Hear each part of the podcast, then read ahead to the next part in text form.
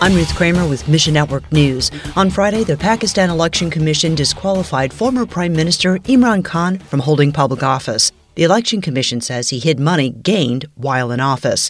A court rejected Khan's request to overturn the decision. So while the former cricket star has massive public support, he was ousted as prime minister in April. Nehemiah with FMI says after the decision, protesters clashed with police across Pakistan. Pray Pakistani society would see the peace of Jesus. And across China, churches are growing, but the same can't be said of seminaries. The number of church leaders attending seminaries has dropped in recent years. Kurt Rovenstein with Bibles for China says economic concerns and the COVID 19 pandemic could be major factors. While full time seminarians have dwindled, local leaders continue to get trained, celebrate the growth of the church in China, and ask God to strengthen believers. Find your place in these stories at missionnews.org. Mission Network News, a service of One Way Ministries. I'm Ruth Kramer.